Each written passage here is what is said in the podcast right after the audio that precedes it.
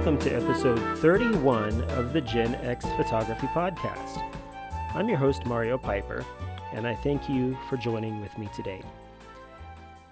You know, we, uh, as uh, analog photographers, we shoot a lot of old cameras or new cameras, or we should say relatively new cameras, because there have been not very many film cameras that uh, were made in recent years. Um, there are a few, of course, but we know most of us who do analog photography shoot uh, film cameras or emulsion cameras or whatever cameras we might shoot, instant cameras even, um, from times gone by.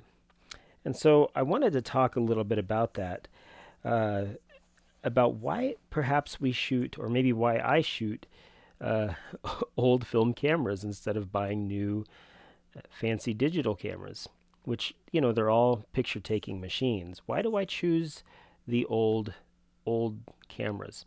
And maybe one of the reasons why I wanted to, to talk about this is because I received a camera uh, by a friend of mine that was a wonderful gift, and I really am enjoying it right now. And it's the Kodak Brownie, a Kodak Brownie Junior, I should say, uh, 616. The Kodak Brownie Junior 616. It's a it's a box camera, of course, a very very simple uh, camera, and I've shot a couple of rolls through it, and I'll let you know a little bit about my my thoughts on it so far, but uh, a little bit later on. But the the Brownie Junior was in a long line of, of Kodak Brownies, uh, around a hundred um, uh, box cameras that Kodak built. Brownie Junior, not Brownie Juniors, but just Brownies that Kodak built from 1900 all the way up until 1980. Uh, they were a very successful line of cameras and very, very simple cameras. Um, most of them were just quite simply a box, a box with uh, one hole for the to to actually expose the film, one hole in the rear so that you could see, you know, the red red filter so you could see the number, the exposure number that you're on, and then two holes, two apertures for uh, the viewing lens, uh, one on the top and one on the side for either portrait mode or uh, landscape mode. Um, very very simple cameras, and the Brownie Junior. Um, was made in uh, started starting in 1934 and ended in 1942. So it's an old camera, you know, going up on uh, 80 years, 80 to 90 years old. I don't know when mine, my particular model or example was made, but it was, you know, within that decade or so. Um, now the Brownie Junior, that's the only one that I'm going to be able to talk about because I've never really shot any other Kodak Brownies, but I'm ass- assuming they're all relatively similar. I know they all take different films and such, and there's some differences between them, but by and large, they're simple box cameras with some later additions or later amendment amendments to them as time went along. But the 616 Brownie Junior was a, a rather large uh, not really large box camera, but took large images or takes large images. Uh, this this camera uh, doesn't even take medium format uh, film. It takes 616 film, which isn't even made anymore. Um, so what I have to do is use 120 film and get these little adapters that uh, go on the the film cartridge, the new film cartridge I put an adapter on either side. That way, it will allow it to uh, fit within the, the camera at the proper with the proper tension, the proper height tension and, and width tension. And then I have the old uh, metal reel that it, that originally came with the camera, and that of course fits in in the uh, in the camera just so. But this uh, camera uh, it, again a simple camera, but it takes huge, huge photos. You know, I'm I'm used to shooting 35 millimeter. Uh, that's what I've been shooting the last two and a half years, and this camera takes uh, you know medium format, which is, is actually too small for it, but that's what's available. It's a hair too small, but it takes medium format film, and the the size of image that it makes is a two and a half by four and a quarter inch uh, image, a negative or a positive. I'm if I'm shooting positive film, two and a half by four and a quarter. That's that's half of four by five. Uh, it's or you know just about just about there. It's well, I, I, would say just about half of four by five. So this is a, a, a huge negative, and I'm I was you know shocked when I understood just how large that negative would be. Now, I shot or I bought after I got the the box camera. I decided to get some rolls of uh, 120, and I've you know never shot medium format myself. Um, the only kind of film that I shot that was kind of similar to 120, being paperback, was old 828 film, and that like 120 is paperbacked, but it's also the same dimension as uh, 35 millimeter without the sprocket holes. So it's a little bit bigger than 35 millimeter, but the dimension of the film itself is the same as 35 millimeter. But uh, this 120 film was just it, it was mind blowing to me how how big this film is, how big the negative is. So uh, I ended up buying some Ektar 100, um, as well as some uh, black and white and color, uh, just simple color film. And uh, by the way, this uh, this camera. Uh, let me describe a little bit about this camera before I go into what I did to, you know, when I sh- when I shot the film. So again, this camera has those four four holes. One to take the image, two viewing lenses, and then a, a red aperture on the back to to show what exposure you're on. But it also has um, a winding mechanism, a very simple winding mechanism um, that when you use the proper uh, uh, reels, it works beautifully, works like a, a, a charm. Um, shutter speeds on this uh, camera, there's only two two shutter speeds. One is between 135th and 150th or thereabouts, and one is timed exposure. So it could be as you know as long as you want beyond a, a 50th of a second. Um, in case you're shoot, shooting slower speed film or something along those lines. Um, now, I ended up shooting this uh, uh, Ektar 100 with this, um, you know, this this uh, camera that has a 130th to 150th of a second. So I wasn't sure how it would turn out, but I'll tell you how it turned out in just a minute, as soon as I finish talking about this camera. So in addition to bulb mode, or you know 130th or 50th of a second, those two shutter speeds there, so to speak. It also has an aperture adjustment on the top of the camera. Excuse me. You pull up this little lever, and it changes it from like one uh, one eighth to one eleventh. Uh, I'm sorry, f eight to f eleven. Excuse me. Got a little frog in my throat. So it changes that lever changes the the aperture from say about f8 to f11 or f5.6 to f8. I'm, I don't. I'm not really sure uh, what the aperture, the actual aperture, is in relation to the camera, but thereabouts. It's it, they're both pretty small, so it's meant for daylight. Um, or if you're again, if you're shooting at night or lower light, you can use the uh, that little lever on the side that will give you bulb mode and just kind of tabulate how long your exposure would be. But anyways, I decided to shoot a roll of Ektar in it, and uh, I was unsure how how to do it. I knew that I needed to look through the the red red window in the back to to see the uh, what image, but I didn't know how to read 120 film because I know there's various numbers. Like there's one, two, three, exposure one, two, three, four, five, all the way to what, 16. But that's for, I believe, square format. There's also other ones and twos and threes for the various size of formats or the various formats that you want to use depending on the camera that you use, the medium format camera. Well, I was shooting a, a roll of film that wasn't even meant for this camera.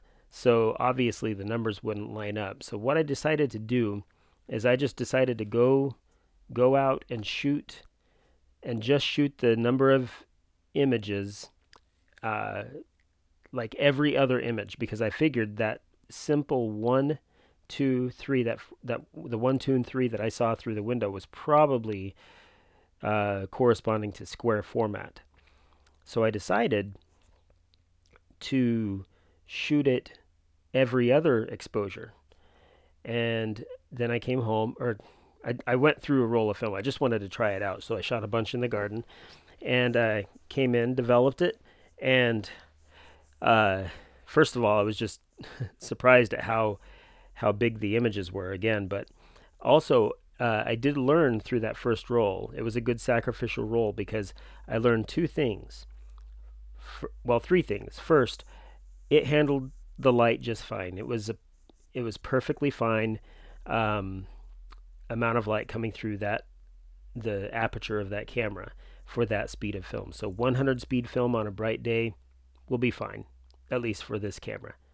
Um, the second thing I learned was that I needed to, uh, instead of uh, going every other number, advancing it to every other number, I needed to actually advance it every third number because this camera is large enough that it takes at least two of the regular images of, in 120.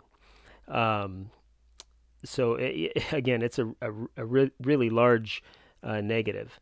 So I needed to go three images, and I'll end up with five pictures on on the reel of film, which is fine. It's it, it's totally fine. If I end up with five large, good, well composed images that will be able to be sized up nicely and you know get a good image out of it, then that's that's totally fine by me.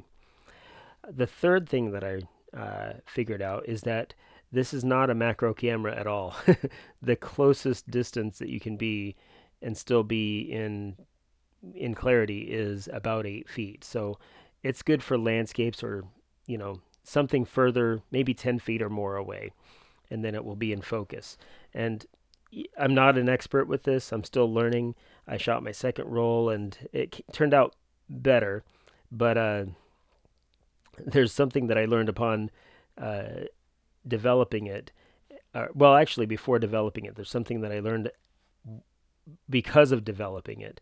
Um, this uh, this brownie, because it takes larger film than 120, and because I was using as the take up reel uh, the original metal metal spool that came with the camera. Well, that meant that there was a margin on either side of the film where it, uh, you know, it didn't line up uh, tightly against against the, you know, the the foot and head of the reel, or of the of the spool.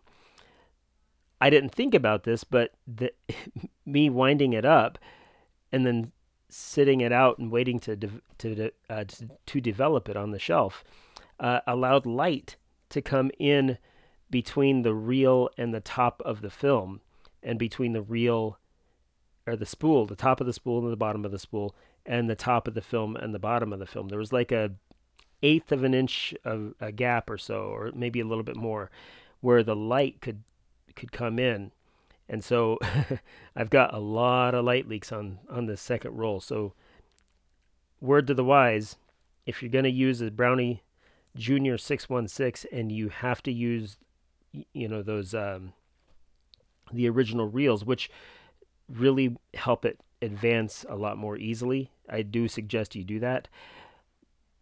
In order to not have light leaks, then what you need to do is unload it in the dark, uh, reel it up, then open the, the camera, unload it in the dark, and put it into a film canister and close it up, and then it will be fine. So that's what I'll do the next time. Finish the roll, grab a 120 film canister, go into my dark dark room, and then unload it, put it in the canister, and then then it will be safe, and then I can develop it at ease. But anyways, this is a, a beautiful camera, and I'll once I uh, scan some images, I will get those uh, up on the on my uh, uh Instagram, uh, the the podcast page, so you can see a little bit of that. Uh, but otherwise, it's a beautiful, beautiful old camera, and it taught me that you know I love lenses. I really do love lenses. I love my Rokkor lenses. I love my Pentax Takumar lenses. I even, especially now, I'm loving my Vivitar lenses, the ones that I uh, the 135 and 200 millimeter um, f2.8 and f uh, uh, f3.5 lenses that I have for my both Minolta system and my Pentax system. I love those lenses. They're all such good lenses, but this box camera has taught me that just a simple hole, I believe this has a meniscus lens, just a simple meniscus lens, or even a, even just a simple hole will do amazing work.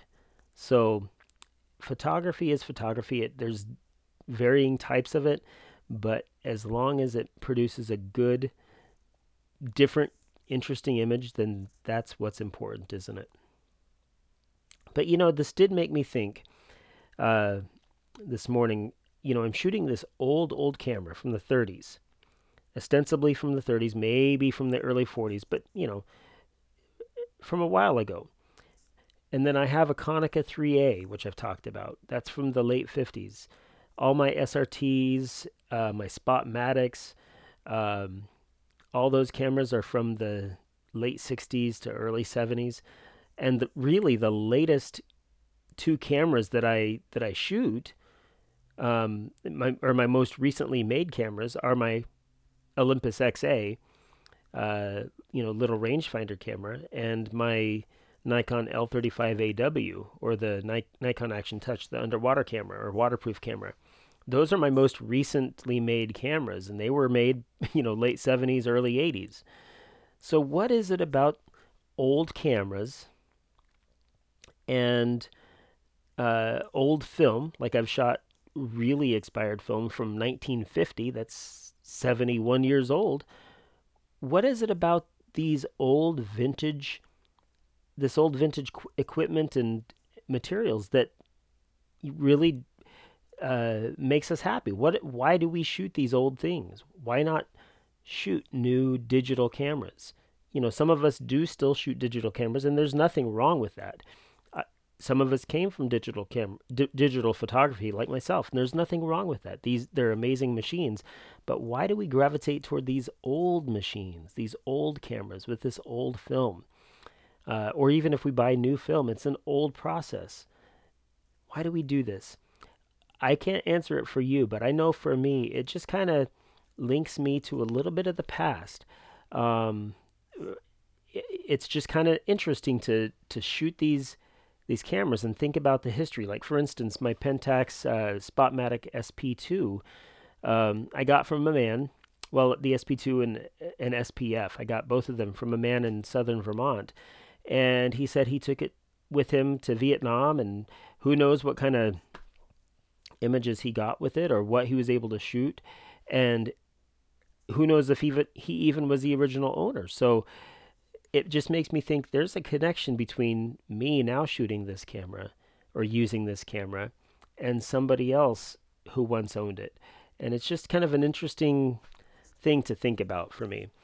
Uh, also, darn it, there's the uh, there's just the look of of film. You know, it doesn't matter if it's new, you know, Kodak Portra, which I, a lot of people love, Portra 400, or if it's uh, Kodak Gold, or as Mike Gutterman says, Kodak Gold, uh, or you know, expired film, or you know, any of the number of films that we we shoot, the old black and white films it's like they carry a character uh, that just digital sensors just don't really give. Um, again, I, I think often about this. I think about my Fujifilm X100, my most recent camera, and one the one with the largest sensor that I'm aware of. Uh, not in all cameras, but the one with the largest sensor that I've ever had. You know, I love that camera, but it just really doesn't have that much character. It looks like an old camera, but it's not an old camera. It has a large size image, but it produces a flat image. It doesn't give anything to to the image. Whereas if I shoot this, you know, whatever film I'm shooting, it all has character. Um, whether it be really nicely exposed Ektachrome or really old and expired Kodacolor VRG 400. You know, they all have character that it, that is just missing with digital. Um, so it's you know the history of these old old cameras, the potential you know prior use of these cameras, the the chunkiness of these cameras, the tactility of these cameras, the character that this film gives, whether it's new or old. It's just there's something about it that for me myself is just so much better than digital. As good as digital is, it's there's nothing like quite like uh, analog for me. And I know um, here soon my wife is going to join me. It was part of it was her idea. A big part of it was her idea um, about creating. Uh, oh, what do you call it? Pinhole cameras. I'd never been not not not interested, but I just never really thought too much about pinhole cameras.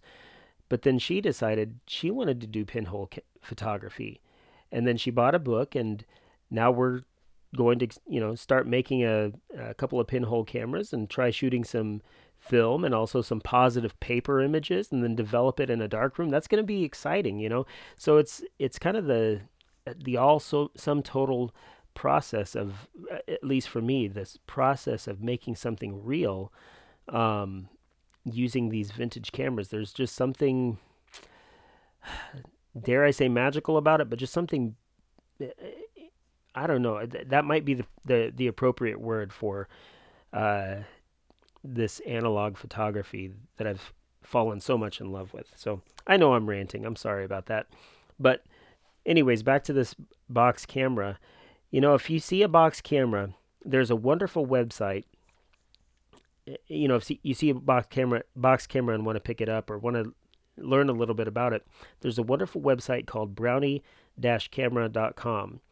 So it's brownie-camera.com, and that that website is exhaustive. It shows every single Brownie camera, I believe, that's ever existed also other cameras that weren't brownies, Hawkeye cameras, uh, brownie movie cameras and projectors. It goes into f-stops and shutter speeds, uh, different kinds of roll films that were used, and just various other things relating to uh, analog photography and particularly the brownie cameras.